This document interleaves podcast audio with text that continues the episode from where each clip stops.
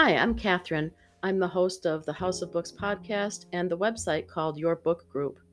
I wanted to let readers and listeners know that I'm combining the two um, medium media into one. So, uh, House of Books podcast is going to be discontinued. I'm going to rebrand future podcast episodes as Your Book Group. So there will be a new podcast out there called Your Book Group.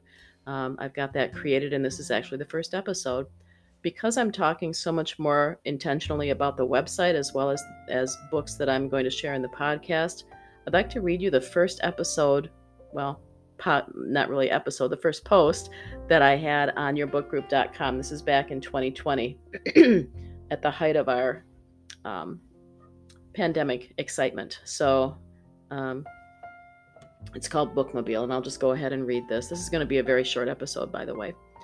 Bookmobile. As a child, I read obsessively and was overjoyed when the bookmobile started making summer stops in our neighborhood.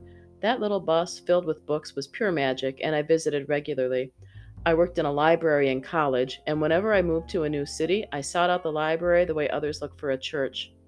I eventually found my way to a career in bookselling and bookstore management that lasted about 10 years until it made sense for me to work from home due to family needs. I've sold lots of books, and I've hosted many book groups. Each book and each group was a joy, but nothing compared to that bookmobile. My soul's hope is that this site will act as a bookmobile for readers who need it. It might hold the keys to your new universe. I'm very happy you're here. So that's the end of that first post. Um, that bookmobile really was magical. Uh, I don't think anything can replace the feeling as a child of having um, control over the access that I had to books. Um, I could walk to that bookmobile. I didn't have to get a ride.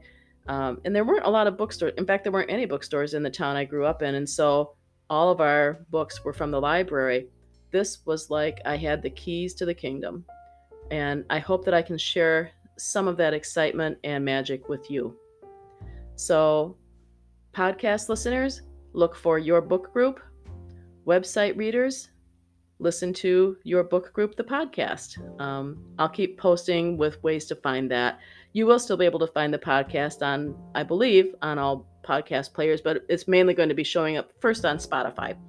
Thank you so much for listening. I'll be back.